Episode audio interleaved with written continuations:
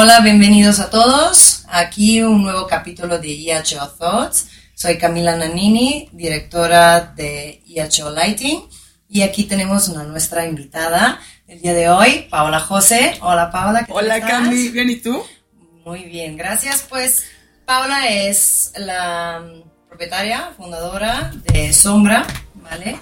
Es un despacho de iluminación entonces, nada, aquí la tenemos para que nos cuente algo muy interesante el día de hoy sobre lo que ella ve muy necesario que todo el mundo conozca, ¿no?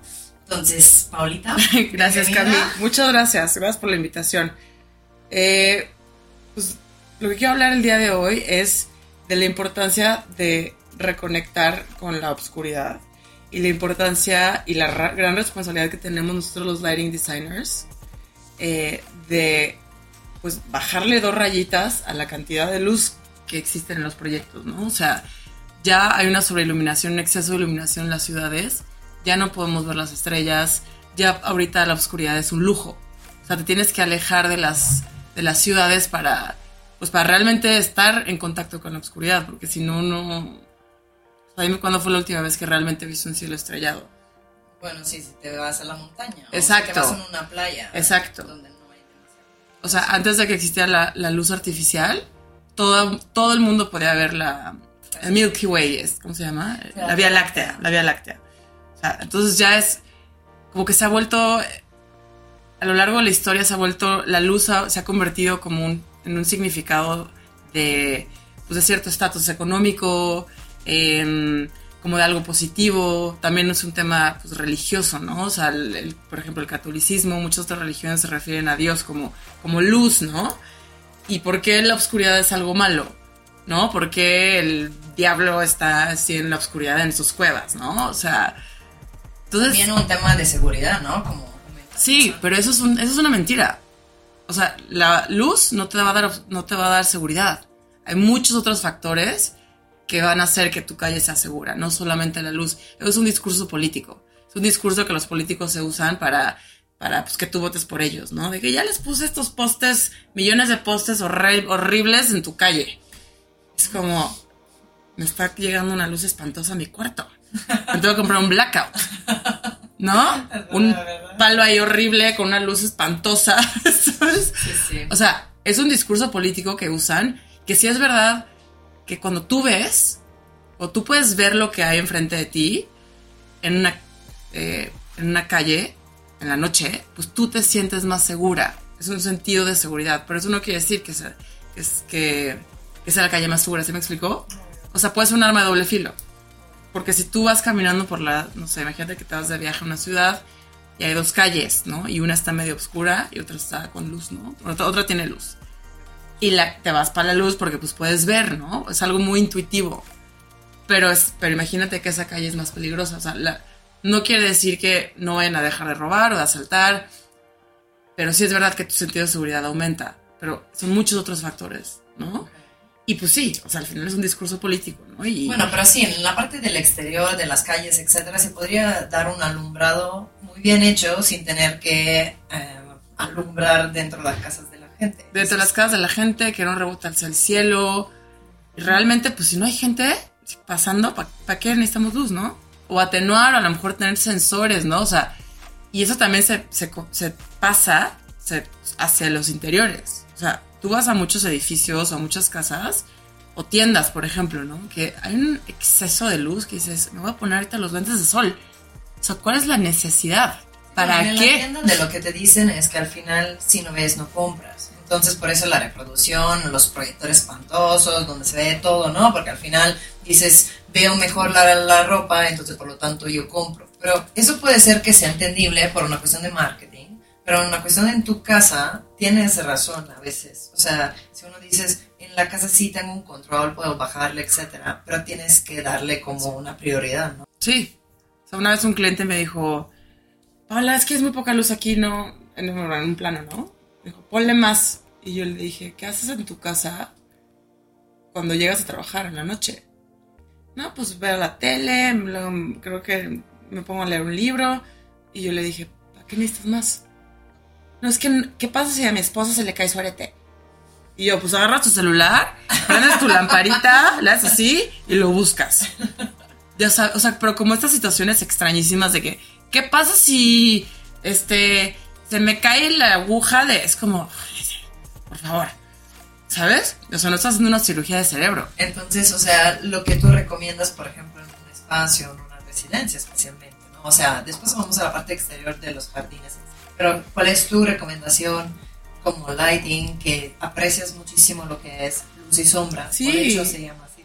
Claro. Yo creo. Claro. Um, ¿Cuál sería la recomendación que tú darías a unas personas que no son lighting, que, pero quieren vivir esa experiencia que tú? Pues creo que el, el error, el grave, el gran error de muchos diseñadores, arquitectos o lighting designers, lo que sea, es que quieren reproducir el día en la noche. Y eso no puede ser. Hay noche. Y es verdad que somos seres nocturnos y que trabajamos de noche y que salimos a cenar, ¿no? O sea, tenemos ya actividades nocturnas. Pero es la noche, o sea, ya hay que respetar que es distinta al día, ¿sí me explico? Y no está, no está bien, no es sano querer reproducir el día en la noche. O sea, entonces mi recomendación es, piensa que es la noche. Y sí, ok, a lo mejor si quiere, no sé, un espacio de trabajo, ¿no? Si necesitamos cierta luz para trabajar, ¿no? O si quieres leer, si necesitamos cierta luz para lectura, ¿no? Pero también respetar, pues, pues eso, o sea, es horrible llegar a espacios y, pues, y, y que esté todo, todo lleno de luz, ¿no? O sea, como que también diseñar con este tipo de matices, ¿no? O sea, con profundidades, iluminar solamente donde sea necesario. ¿Para qué quieres iluminar todo? O sea, yo no quiero ver ahí esa esquina horrenda. Bueno, no sé si es horrenda o no, pero... Bueno, decir. No, o, ¿sabes? O sea, no quiero ver, o sea, o sea, no tiene ningún sentido para mí, ¿no? Pero mu- mucha gente lo hace más como por, por, por automático.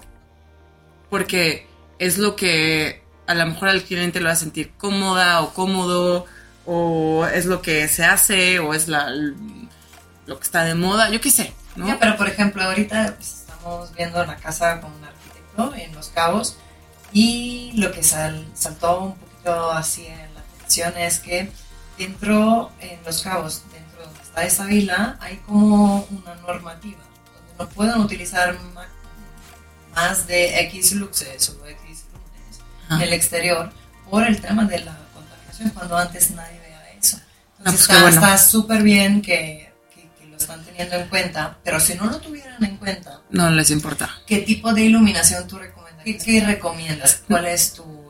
Pues sobre todo para, para landscape, para exteriores, se pueden hacer proyectos preciosos sin tener que iluminar las hojas de los árboles ni, no hacia arriba, ¿no? O sea, todo tiene que ser hacia abajo y mientras más cálido mejor.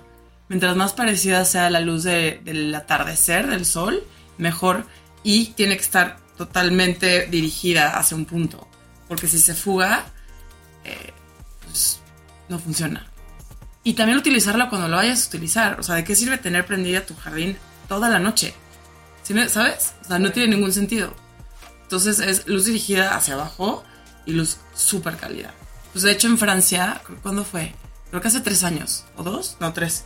Hicieron una ley en las ciudades que ya no puedes, bueno, no, en las ciudades también en, en interiores, tú no puedes utilizar luminarias de 4000 Kelvin. Entonces de 3000 pa- 3000 para abajo. Todo. ¿Pero por? Porque es súper dañino a la salud. Es súper dañino para los humanos, es súper dañino para las especies, para las aves, para los insectos. Entonces, de 3000 para abajo. Y en las zonas costeras es como 2200, haz de cuenta. En las zonas urbanas es 3000. Pero ya más de 3000 ya, ya por ley ya no pueden. Porque se han dado cuenta a lo largo de todos estos años que es súper dañino. ¿No? Y, y, y son cosas que no te das cuenta. O hay cosas, o por ejemplo, no sé, en proyectos, ¿no? Que es súper fácil encontrar eh, iluminación de trabajo de estas, ¿no? Lineales, todas son de 4000 Kelvin. Es como, me vale, güey, voy a buscar donde, donde tenga, estas como de, o de bodega, ¿no? O sea, yo siempre ponemos de 3000 nosotros también. Nunca ponemos nada de, de más arriba de 3000. Sí, está cambiando mucho. Sí, pero por ejemplo, hay una, una chica danesa, no me acuerdo ahorita su nombre, que hizo un estudio, hizo todo un lighting design de un cuarto de recuperación de un hospital, hizo diferentes o sea, color, bueno, no, colores más yéndose como los rojos, naranjas, eh, cálidos, para la recuperación de- del, paciente y el paciente se recuperó mucho más rápido. En vez de tener tu luz ahí de on-off, ¿sabes? O sea, tener como todo este ciclo y también que esté conectado con, con cómo se va ella, eh, la paciente recuperándose y, de acuerdo, y con la luz, ¿no? Todo conectado con la luz y el color de la luz y la intensidad. Y yo creo que, o sea, ahorita es algo a lo mejor que es un poco caro, pero yo creo que en unos años va a ser súper accesible para... O sea, no tiene que ser... O sea, la- el diseño de iluminación se tiene que de- democratizar. O sea, tiene... Me encantaría en algún momento hacer un diseño, un proyecto para casas de vivienda social, por ejemplo, ¿no? O sea, no tiene que ser algo súper fancy, ¿no? O sea, que sí, pero también que, que lo tengamos en las calles, lo tengamos en los parques, también lo tengan en, la- en unas casas de vivienda social, ¿no? O sea, que sea para todos, ¿no? Para todas. O sea, creo que, no sé, es algo muy importante y que es necesario para, pues sí, ¿no? Imagínate llegar a tu parque en la noche y decir que qué, qué padre está, o sea, qué lindo, ¿no? Creo que tienes una conexión distinta con tu ciudad, con la gente, ¿no? Sientes como más, pues sí, que le están poniendo cariño a tu, a tu parque y pues ya no vas a tirar basura. A lo mejor también nuestra chamba es sensibilizar a los clientes. Decirles, oye, pues esto, ¿no? O sea, realmente es explicarles por qué, ¿no? No hay, no es como que lo digo yo por, por necia. O sea, hay un, un por qué, ¿no? O sea, una vez un cliente me dijo, quiero que me ilumines los árboles y que les pongas rosa y azul y quién sabe qué. Y le dije, no. Dije, nosotros no, no iluminamos árboles. Dice, ¿por qué? Y le expliqué y le conté todo. Y ese específico cliente le valió, no le importó. Dijo, pues alguien más lo va a hacer. Y otros clientes me lo han dicho y les explico y es como, ay, no sabía. Es como, no, sí, ¿no? Y ya, y ya lo sensibilizas, ¿no? Y ya entienden. O sea, ya se dan cuenta que la luz sí es, es un elemento bellísimo, pero también es un elemento, es, también es un contaminante, o sea, es un elemento que no es natural. Es totalmente artificial, es invasiva. La luz es invasiva, artificial. Entonces, ¿cómo trabajamos con ese elemento que es invasivo por naturaleza? Y cómo lo hacemos súper bonito y cómo lo hacemos, pues, muy respetuoso y menos invasivo, ¿no? Y se puede. Puedes hacer proyectos espectaculares de landscape, de interiores, de lo que tú urbanos, ¿no? Sin, sin ser con este derroche, eh, ¿no? De luz y, ¿no? Que nada, es que se vea bonito, o sea, ¿qué prefieres, no? O sea, ahorita ya creo que la, la balanza es que, que se vea bien bonito el árbol o, o, que, o respetar el, el- ecosistema. O sea, creo que ya la balanza ahorita, pues, o sea, se puede ver muy bonito, pero no las copas de los árboles. Otros, otras cosas se pueden ver bonitas. O sea, ¿sí sabes? O, o lo que tú decías en retail, por ejemplo, ¿no? O sea, no tiene esta idea de que te venden de tienes que ver el color perfecto. Eso es una mentira. ¿Por qué? O sea, yo, a mí que me importa ver la, la manzana con ese color radioactivo. o sea, no. Ya, pero por ejemplo, si tú, a ti te encanta Ketra, ¿no? Me encanta. Y tiene una posibilidad Ketra de high, Vibrancy. a high vibrancy. Entonces ves los rojos súper rojos y los verdes súper verde. Y cuando le quitas eso, lo ves que son más neutrales. O sea, es un verde más, más normal. O sea, se ve el color real. Entonces, Pero ¿cuál es el color real? Eso no existe. Sí, no, pero lo utilizan muchísimo, ¿no? Por ejemplo, panadería, pescadería, eh, carnicería, utilizan... Y luego te lo llevas a tu casa y ves la carne ahí horrible así. Hablo como una vegetariana, además, ¿no? ves ahí la carne así. Hablamos de del que- pescado, ¿no? De la pesca. Habla de pescado. La pesca. Pues entonces, no, más bien, o sea, tú lo ves, o sea, al final es marketing, o sea, al final este te sirve para vender tus productos, tú no lo utilizarías. Pues hemos hecho varias prácticas de retail y no hacemos eso.